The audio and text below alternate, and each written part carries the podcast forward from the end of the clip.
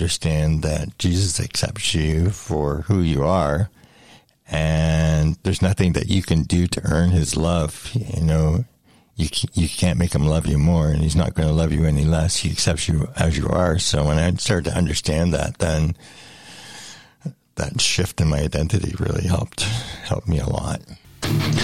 Hello, everyone. Welcome to the show. On behalf of Disciple of City, I'm Todd Carlton, and this is the Toddcast. And as always on the show, we are talking to everyday people and capturing their testimonies on how they were radically changed by the Lord. On my show today is a good friend of mine who's now been retired. He was an executive on the management team for Walmart Canada and he's been running with a whole bunch of friends in E3 Ministries down in Kitchener, Ontario. Please welcome Guy McGuffin. Hey, Todd, great to be with you today. Hey, brother, thanks for coming in. My pleasure. Thanks for coming in. So retired, man. How you enjoying that? Oh, it's really awesome. You uh, get to do whatever you want to do. No, no commitments. You can just choose what you want to do, and it's awesome. Oh, that sounds appealing to probably everybody mm. listening right now. so, how long? Uh, how long did you did you work for Walmart Canada, and what what what exactly did you do there? Yeah, so I was a, a, vice president of merchandising for uh, the last part of my career. I switched over into supply chain, was a vice president of supply chain responsible for uh, merchandise replenishment. So I worked with them for 18 years, a total of 38 years in retail. Wow. Did you get a lot of bargains? Did they give you free stuff there or not really? yeah, we got a Got a few good deals. Got a couple good deals. Oh, that's good. They make a lot of money. Eh? Early in my career. All right. Well, we usually don't start out this way, but Guy, um, where did you grow up? Where were you born? Where did you grow up? Yeah, so uh, so I uh, I was born in London, Ontario, and I grew up actually uh, for the first 16 years of my life in the country. My grandfather had a farm, and uh, my mother and father and my siblings, we lived on the farm with my grandfather, and then he sold the farm when I was 16 years old, and we moved into a small village uh, called Thorndale, which is uh, just north of London, and I stayed there until I finished high school and started working. And what was faith wise? Did you grow up going to church? What was what was uh, that life like for you as a kid? Yeah, so uh, my my mother uh, was a member of the United Church, and my father was an Anglican. Uh, so my mother would take me to Sunday school at the United Church when I was a boy. My father um, never came to church, so. Um, yeah, so I, I, learned stories about Jesus uh, as a child. And then uh, when I got to be about 13 years old, I began to challenge my mother about going to church. And I basically one day got to the point where I just said, hey, like, uh, if my father's not going, why do I need to go? And, and I stopped going to church. And that was it for you? Yeah, that was it for me for quite a long time. I was far from the Lord. So then just going through high school and living high school, and then you, you got out of school and started working. And what, uh, yeah, actually, maybe I'll give you a bit of background even before that about childhood before I go into the after high school part. I'll come back to that if that's okay. Yeah. Yeah. yeah so, um, in my in my childhood, um, really through no fault of his own, just for different situations with work and so on, um, uh, plant closures, prolonged strikes, and stuff like that.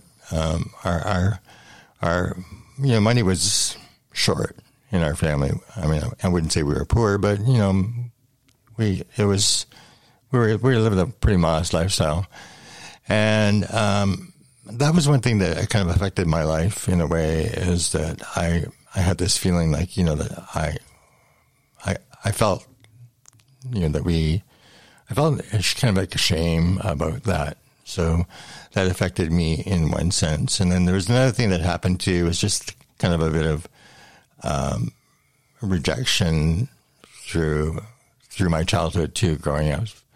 So those were two things that kind of affected me um, in in my life growing up. And I also the third thing was that I, I had I had some pride too. So th- those things caused me uh, to strive throughout my life. First, it was striving in school. I was a good student, um, and then it became striving in athletics, and then that came into striving in in uh, in work as well. Who, who, did you feel rejected by, or just like a? Uh, some of it by by children to do with like uh, you know my my appearance and stuff like that in school, and then um, the other part was part of it was through my father too. I remember, like I said, I was a good student, and I remember coming home one day and uh, I had a what I thought was a good report card. I think I had like about seven A's and one B plus or something like that. And I showed my father because I mean everyone wants to seek their father's approval, right? And I thought he was going to, you know, give me lots of praise for the report card and and congratulate me on all the A's. But instead, what he did was he said, "So why did you only get a B plus on this one?" And that kind of crushed me. And, and you know, I know my father loved me, and in his own way, he probably thought he was doing it to try to help me to be better, but he didn't realize that that that really had a profound effect on my life. And again, like I was saying, that was one of the things that caused me to strive because I always wanted to seek my father's approval, right? Mm. And so I began seeking other people's approval uh, through life and trying to, and ended up that I was trying to find my identity in life through people recognizing, you know, my performance. Mm. Uh, so skipping ahead to your original question about you know what happened after uh, school and so on. So um, when we moved to to the village when I was sixteen, uh, uh, it ended up that um, I got involved with a different group of friends, and um, there was one other thing too on my on my father's side of the family. There was a lot of issues with uh, the men in my father's family struggling with alcohol, and my father did too. Um, more so like a weekends thing, but um, so I made a vow, like when I was like 14 or so, I think that I was never going to smoke or I was never going to drink because of all the alcohol issues I saw in my family. And uh, unfortunately, when I ended up, I moved, I ended up getting involved with a different group of friends and, and started smoking, started drinking, and even experimenting with drugs. Um, that didn't last. Um, certainly, the, the drugs didn't last uh, too long uh, for me because it ended up that when I finished high school, I was supposed to go to university at uh, Western Ontario, but again, because of finances, I, I wasn't really feeling confident that my the finances were available for me to go through university. So I was working. Uh, I was working. Started working in retail at that time, part time, and then they offered me a full time job just before September when university classes were supposed to start. So I I decided to to go to work. So I, I, never went to university. So when I got involved with work, they started to uh, transfer me around the country. So I was out of the environment I was in. So then work became something you know that I was striving um, career. I was receiving recognition at work. I was getting promotions, and so you know I was that was that was feeding the the need for recognition and and the striving that was in my life. Were you were you able to like did you get sucked into the drinking or were you were so, you able to get Yeah, so there was there there was there was alcohol involved when I was first working like a lot of the places guys would go out like on on weekends and stuff like that, but alcohol never really became like a serious problem for me at all uh, it was like for me, it was just kind of recreational. And uh, um, I I remember one time though that uh, that I ended up I got I got drunk one time to the point where um, I couldn't remember where I parked my car the next morning, and that really scared me. And so um, yeah, so that is scary. Yeah, yeah, exactly. So, I could tell you some stories, guy. Yeah, so I, ne- I never ever did that again, and uh, yeah, so at, at after that, alcohol was not something that it was really too much of an issue for me. Which is good and very fortunate, right? Because a lot of times in those family the histories, those things carry on generationally. So yeah, like I, I had I had people on my father's side of the family that died early as a result of alcohol. That's it was it was sad. Um, so you moved around the country a lot. Where did you Where did you move? Where did you bounce around to? Yeah, so uh, kind of a funny story in retail. The the the day I bought my first car, as soon as my employer found out I bought a car, they transferred me to Toronto the next day from London. So. Uh, I, I ended up, I worked in Toronto for a while and then um, I was transferred out to Prince George, BC. I got to live out in Prince George, BC for um, six months and then uh, spent some time in Edmonton and then eventually was transferred back to London and then down to Chatham where I met my wife and then uh, transferred to the Hamilton area where uh, our children were all born in, in uh, Hamilton and Stoney Creek when we were there. We lived there for one year in Stoney Creek and three years in Hamilton. And then after our children were born, we moved to Cambridge and then to Guelph. And then we spent most of our married life and raised our children in Guelph. So, um, all this time of, of going around BC, Alberta, and everywhere, uh, no church or any kind of faith thing like that, just kind of what you grew up in and kind of, which I understand because for Canadians, um, like in that time, it's kind of like almost like your culture. Like it's just, you yeah. know, you belong to this church or you belong to that, but it means nothing to you type thing. Yeah, I, I never I never attended a church at all from the time I was like 13 years old until uh, after I got married, and it, it wasn't until we had our first child um, my mother, my wife was raised Catholic, although she wasn't practicing. Um, and my mother-in-law, when we had our first child, was kind of honest about getting our daughter christened, and we hadn't really even thought about it. So uh, we kind of um, succumbed to her, her wishes and decided, okay. So, sorry, who who was that? Your my, your my, wife's my, my mother-in-law. Your mother-in-law. Okay. Yeah. yeah. So uh, she was a, she was a practicing Catholic. Um, so yeah, so we ended up we we got our daughter uh, christened in a Catholic church. I, I attended the church maybe once or twice, but I I just it just wasn't for me afterwards. So we we we didn't attend uh, after that.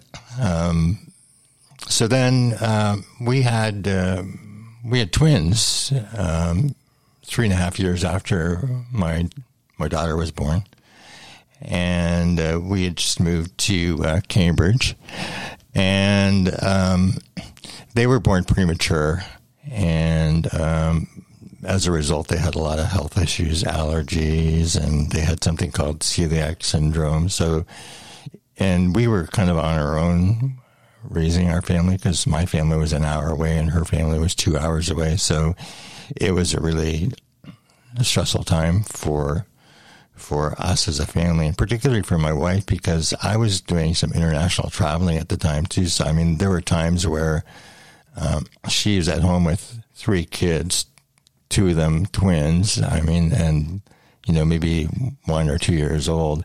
And I'd, I'd be traveling in Asia on a three week trip. And wow.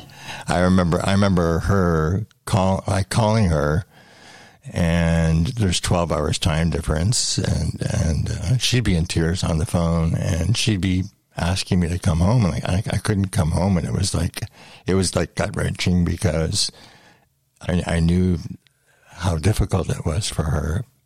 But you know I I, I had to I, I had the company flew me over. I had to finish this trip. But again you know to be honest with you I was I was still so blindly focused on a career too.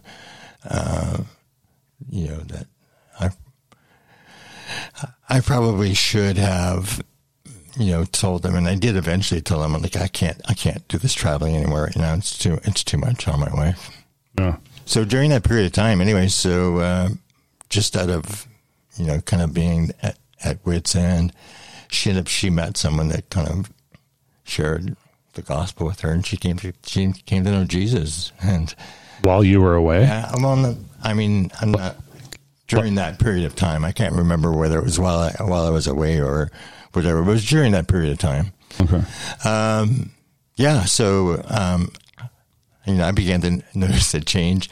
I'd be coming home from work and we, we've got 24 hour nonstop Christian music on in the house. And, and, and yeah, for me, at first, it was like a bit much. I goes, I don't mind listening to it sometimes. We have to listen all the time. So, but anyway, so yeah, so I could see a change in her life. And, um, and uh, also, I I happened to be commuting back and forth with with to work with a guy who was a believer too, who I'd known for quite a number of years. So I had I had those two things kind of going on at the same time that were kind of um, influencing me. And um, so our daughter, um, when she was like four, uh, she was very precocious. She was very bright as a as a young girl, and um, my wife felt like going.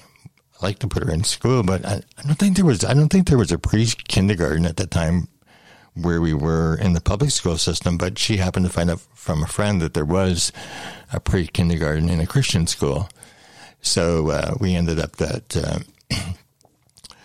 um, we decided we'd register her, her for the Christian school, and it worked out well because, um, you know, it was easier for my wife to just manage the two than to try to look after the three at the same time. So, uh, so that September, um, when we enrolled her, the the pastor of the church where the Christian school was, he he came over to our house. So I, I guess he must have been in the habit of maybe wanting to meet the parents of children that attended the school. So he came to our house and. Uh, and uh, he's, you know, he started talking to me. He asked me point blank. He said, "So where do you think you're gonna spend eternity when you die?" And I thought for a moment, I goes, oh, "Well, I guess I went to a school or a Sunday school. I, I, I know about Jesus. I believe there's a heaven. I, I guess I'm gonna go to heaven." and then he asked me, "So why do you why do you think that you're going to go to heaven? I thought about it for a minute again, and I'm thinking I can't really think of a reason other than yeah, I think I'm a good person. so, so he kind of explained to me that it really didn't have anything to do with me being a good person or anything that I did at all. It was only by what Jesus did. And uh, so when he said that, uh, we talked some more, and uh, like I realized, you know, I, I do believe there's a heaven. Um, and then he asked me if I, you know, if I wanted to accept Christ. So at my at my kitchen table, uh, I I prayed to receive Christ as my Lord and Savior, and uh, and uh, we got baptized. Both my wife and I got baptized on the same day. Oh wow! Yeah, uh, at at the Baptist church, and uh, yeah, so that was uh, that was pretty awesome. That was the beginning of my my walk. Uh, a lot of things changed in my life. I was involved with the church, and uh, a lot, you know, a lot of things had changed at home too. Uh, but uh, and I know that I received the Holy Spirit when uh, I accepted Christ and was baptized, but there was still some issues in my life. The, the striving was still there. I was still making career, climbing the corporate ladder, earning money. I was still making those things a priority in my life and not really giving, you know, God um, first place in my life. So, so when you accepted Christ and, and got baptized and stuff, was there? Did you have? Uh, any kind of a tangible experience. Sometimes people do, sometimes they don't. We see a lot of stuff, right? But yeah, what yes. was what was yeah, that? So I, I, did not have a, a, a, tangible experience other than that, that that things like, for instance, I was more interested in reading the Bible. Uh, you know, I, I, was I was still smoking at the time. I quit smoking. I, I, I got involved with the church and different things. Uh, I, I I stopped drinking uh, you know, different things. Did you and did you do that because you felt like you should, or did you do that because you just felt like you didn't need it anymore? Yeah, that's an interesting story. You know, uh, you know, like I think probably a bit of both. And uh, yeah, but I was I really wasn't sharing my my faith with anyone outside of outside of at work, for example. Um, you know, uh, Andrew Wommack is just saying he says something like, um, "If if you if you were being charged with being a Christian, there'd be scarcely enough evidence to convict you." So yeah, I've heard him say that. so that was that was kind of like me. I was like, uh, "That's not a convicting statement at all, is it?" Yeah, exactly. so I, and, you know, I would I would I would go to church on Sunday and I would I would read my Bible, but I, I, really wasn't going out and sharing my faith with anybody else uh, outside of work, outside of a church or whatever. So you've talked a lot about like seeking approval and seeking your father's approval and seeking well, yeah. essentially worth and purpose, right? So, yeah. so you were still there. There's still obviously a process. So, what can you take us through? What yeah. what changed in you for that? Yeah, yeah. So yeah, so the so my identity wasn't coming out of my relationship with God or who I was in Christ. My identity was still stuck in this fear-based model that I was seeking uh, the acceptance of others. And when I received recognition, I felt good about that. If I, if there's something happened where you know I didn't get recognition, then then that affected me negatively, right? And my significance and my identity was coming out of of this approval, this recognition, this you know promotions, earning more money, all of those things. So it was strictly like a, a fear based model. Um, so when our children were older, um, my my wife, she was always really wanting to make sure that children were connected wherever we were at church, and so we we moved from churches at different times um, as our family was growing up because my wife wanted to make sure each of the three children was kind of plugged in and connected. So. Um, so I remember one time we switched churches where they had a really good program for for young children. It was something called Awana at one church, and we ended up we got our kids involved there. And then uh, as we got older, they didn't have any program for teens, so then we moved to another church so that they would get connected. So that was always on our heart to want to make sure that all three of our children were really plugged in and, and um, growing and developing uh, as children, and also in their faith. So we end up we. Uh, we moved uh, to a, a, church in Kitchener, uh, and uh, it was a non-denominational church, but it was probably most closely associated with the Pentecostal church. And I, I went there, um, and it worked out really well because it ended up that one of our sons, uh, the last son who'd never been baptized before actually got baptized and received the Holy Spirit at that church. So that was that was a blessing. And um, for me, I went there one night, and it was kind of interesting. Is that uh, and it's the only time that ever happened at that church. I've been there for. I still go there. I've been there there probably uh, almost twenty years now.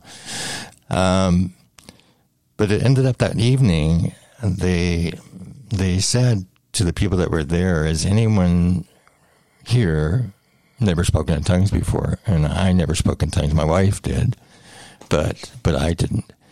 And um, no one and no one had even really at the Baptist church even talked to me about baptism of the Holy Spirit. So uh, yeah, so I raised my hand and said I, I hadn't spoken in tongues. And you know there were about 120 of us that night. It was it's a big church, probably be 800 people there, but out of the 800 people, 120 people said they never spoke in tongues. So we all went to the front and they prayed over us. They laid hands on us to receive the baptism of the Holy Spirit and speak in tongues. And I ended up that um, I received the baptism of the Holy Spirit. And you were saying earlier about you know having some sensation, so I did have some sensation, some sensation, and started speaking in, in tongues. And so that was that was kind of a game changer for me from that point. Um, then the Holy Spirit was really um, beginning to work in my heart at that point. Yes. Yeah. So um, I uh, ended up that uh, in 2010, my wife and I went on um, the first mission trip I had been gone had gone on. My wife had gone on, I don't know, 10 or 12 mission trips before she got involved with a, a, a group in a Presbyterian church that we attended in Guelph. It was called uh, PAN, Presbyterians Aiding Nicaraguans, and she had gone on mission trips to Nicaragua, again, like 10 or, 10 or 12 different times, and, uh, but I'd never been before. So 2010 was the first time uh, that I ever went on a mission trip, and we went together in, in Dominican. And then after that, um, I, you know, I, I, wanted to do more, and it, it, I started uh, volunteering at a drop-in center in uh, in Guelph uh, that was feeding the homeless, and uh, you, we would just typically have a meal and sit down with the, the guests that were there and, and to share with them and pray with them if the opportunity presented itself. And um, then uh, when we um, um, we moved to uh, to this um, church in Kitchener, they had a um, a a program where they provided a meal to a, downtown feeding center called Ray of Hope once a month. And I joined something they called the connection team. So it was the same idea. You would end up that you would go there and uh, some people would actually prepare the meal, but other people would be part of the connection team and they would just essentially just grab a meal with the guests, sit down with the guests and talk to them, pray with them, witness to them. So I did, I did that, uh, on a, on a monthly basis once a month. And then the chaplain at the the Ray of Hope uh, asked me if I wanted to, you know, get involved with ministry there. So I ended up I started going there on Sunday Sundays. There they had a chapel service at four, and then they served a meal afterwards. So I would go volunteer there, and then he started wanted to start a Tuesday night prayer group, so I got involved with uh, with that as well.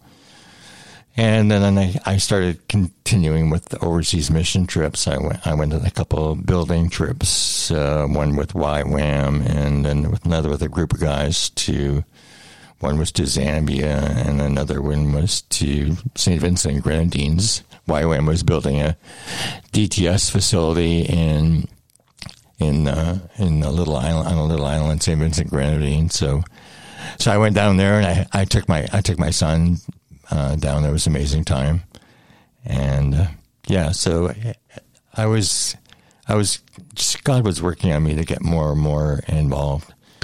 So, Guy, what when you had the experience of the baptism of the Holy Spirit, and or, or throughout these, did you feel a shift uh, as far as seeking the approval that you were seeking through work and everything else? Was there was there a shift? Did you find it in that moment? Yeah, so that was something that kind of happened gradually. Uh, it wasn't like sudden, but it it it did it did shift, and um, I was getting to the point where I I want I wanted to re- to retire early, and um, because I, I, I wanted to to do other things, and I was I was in a position to be able to do that. So um, once once I once I got to the point where I, I retired, then I, then I had more time to do more more ministry, um, and you know, obviously, um, the striving part wasn't wasn't certainly an, an issue, as much of an issue. So you realized who you were. Yeah, yeah, that's that's such an amazing thing. Is uh, you know to understand that Jesus accepts you for who you are and there's nothing that you can do to earn his love. You know, you you can't make him love you more, and he's not going to love you any less. He accepts you as you are. So when I started to understand that, then that shift in my identity really helped helped me a lot because then I, I knew, you know, I, I didn't I didn't have to try to earn God's love. He just loved me for who I was. Yeah, come on. Yeah. So, Guy, how how did you um, how did you then get involved uh, volunteering with E3 Ministries? Yeah, so um, that was kind of interesting. I, I can't remember all the details, but there's a number of different things that were kind of happening at the same time. I I was I I had retired at that point. I wanted to do more I started watching different videos uh, on on YouTube, and I had another friend uh, that was at church that was telling me about different videos. So I started watching Todd White videos. Uh, I was watching um, the Last Reformation videos. Mm. So I was really getting intrigued by what I was watching and this whole idea of the Book of Acts becoming alive. And so I'm sitting there saying, well, you know, the early church is are doing all these things. Why why am I not seeing this in the church? Um, so uh, it ended up that um, six years ago, over six years ago now, six and a half years ago, I got to the point where um, uh, after watching so many videos, I found that that the last Reformation they they used the letters TLR. TLR had this map and you could go on the map and they'd have pinpoints on the map and you could find somebody that would take you out and kickstart you on going out to share the gospel. So I, f- I found a, a guy in, in my city. His name was Peter Sommerfeld. And this was just before my trip to Zambia. And I really wanted him to take me out because I wanted to have an opportunity to be able to go pray for people in Zambia. So I, I called him. When I called him, he was actually in Taiwan. He was getting married in Taiwan. So he wasn't able to take me out uh, un- until they got back.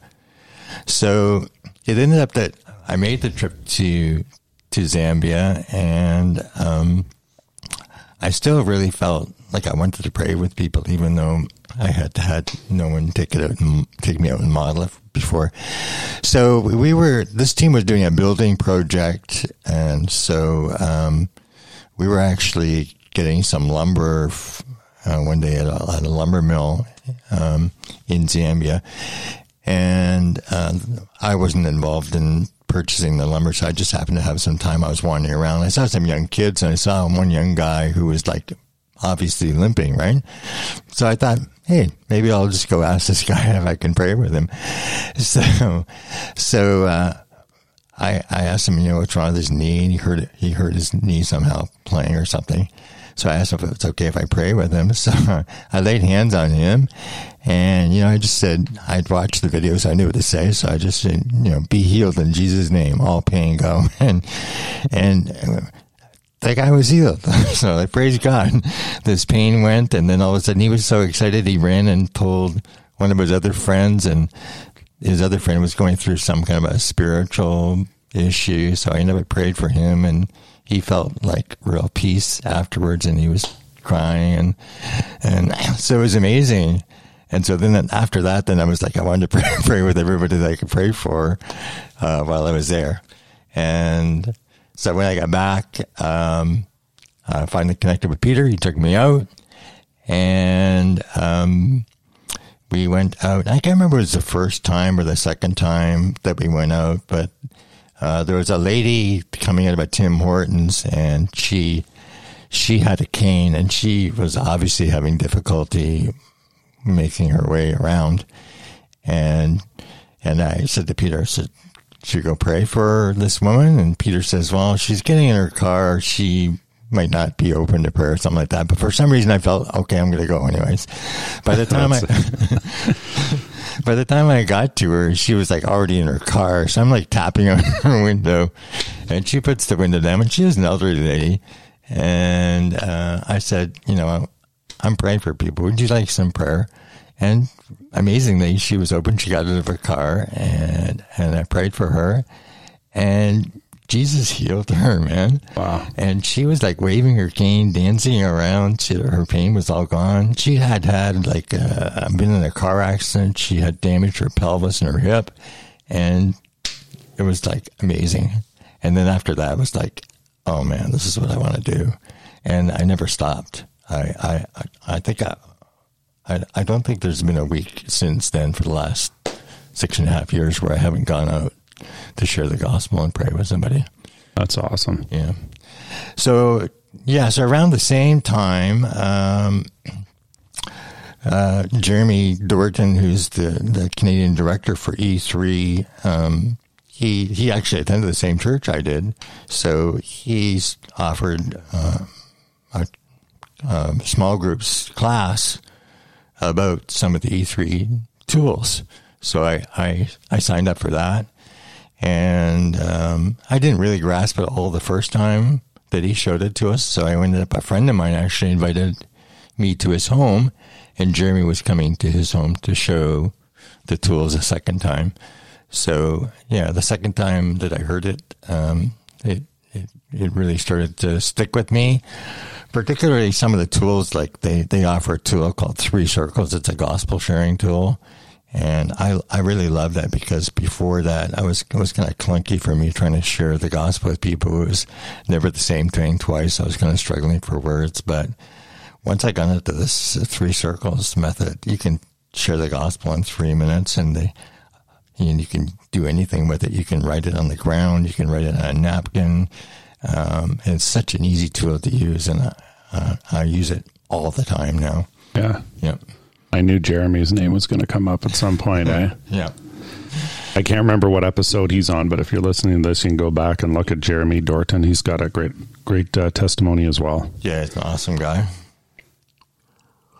So now you've been so six years, you say, right, with E3, Yeah, yeah. So Volunteering? I've about six years. I've been I've been uh, running with those guys. Yeah. And it's great. You know what? It's great to hear, Guy, is that you. We interview a lot of people on the show that are in full time ministry. Yeah. But you've now just shared a testimony, so you have a testimony too, like everybody else, and you're doing all the same stuff that these people in full time ministry are doing too, right? So it's just a testimony to everybody out there that you know the harvest is plentiful, the workers are few, and the workers need to be from all walks of life and come from you know all different areas and stuff like that. Are you still in contact with anybody that you worked with before?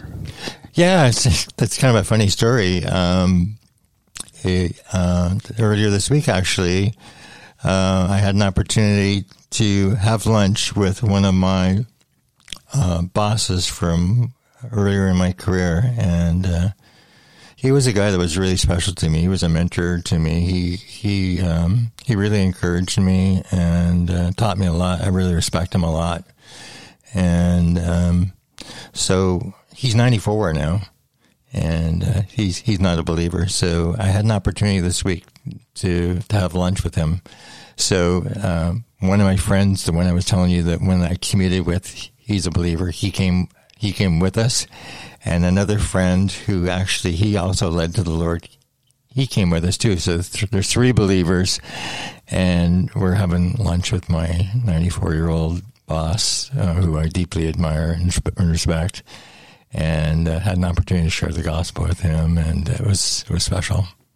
That's that's awesome. Yeah. That's awesome. Guy, well, thanks a lot for being on the show and sharing your story. Really appreciate you taking the time to come and chat with us. Yeah. Hey, before we go, there's one thing I wanted to add to some a point you made earlier uh, about working and so on. So, I just want to encourage uh, everybody that you know, regardless of your your age or whatever your walk is in life, um, you know, there's still a huge opportunity for you to be used by God to go and to share your faith with others. So, you know, whether you're 60, whether you're 30, whether you're 80, God can still use you to advance his kingdom and you can still, you know, you can still witness to people and share the love of Christ to people. So, you know, whether you're working, whatever career you're in, you know, if it's, if you, whatever time you have, you know, whether it's only part time because you're in a full time job, or maybe you're at a point where you're co vocational, or maybe you're like me now at a point where you're retired, is that God can use you. And to your point that you said earlier, we need more laborers because the harvest is plentiful and, and, uh, yeah. So, and you all have a story. Everyone's story is different, and Yeah. your testimony is unique, and your story, you know, will resonate with different people. So, I just want to encourage you, uh, regardless of how old you are, what your what stage in life that you're at, is, you know, go out there. You can make a difference. Tell your story, and and uh, yeah, witness to people, and just share the love of Christ. Yeah, that's awesome. And and I had one one question for you. Uh, you talked about all your life looking for that approval and seeking seeking for that essentially seeking for your identity but seeking for that approval. If you could talk to somebody if you were talking to somebody this afternoon who opens up to you that they're just seeking that approval in work and all these things man what would you say to them bro? Yeah so i i, I would say that to them that there's nothing there's nothing that they're going to ever do that's going to give them the joy that they're missing. It's, there's nothing that's going to ever fill that void in their life. There, no matter what they do, no matter how much money they earn, no matter how much they climb the corporate ladder, whatever it is, they'll never get the recognition. There'll always be something missing. You know, you make more money, you be able to buy something. It's not to last. There'll still be that longing in your heart that you don't know what it is. There's something missing. And that's what's missing is that joy of the Lord. And it's only when you realize that God loves you and he accepts you from who, for who you are. You don't have to earn his love. And you get to that point, you say, wow, I'm accepted. I'm loved. Then you can go minister to other people out of that love, out of that joy that's in your heart. Amen.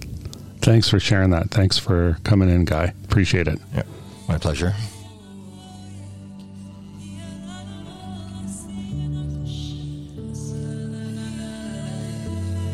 Seeking his father's approval. Guy was seeking his father's approval and seeking approval in life through work and all these things.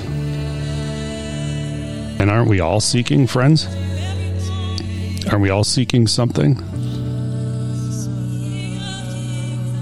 Sometimes we think everything's good. Everything in our life is good.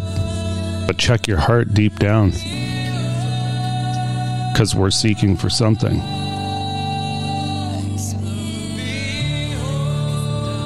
And what's really truly amazing is that God is seeking us. He's seeking you. And when you realize that and give yourself to Him 100%, you're feel, filled with joy. And nothing else will matter but Him. And then you can behold His glory.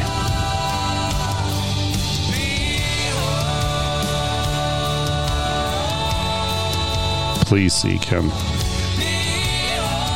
Be blessed, my friends.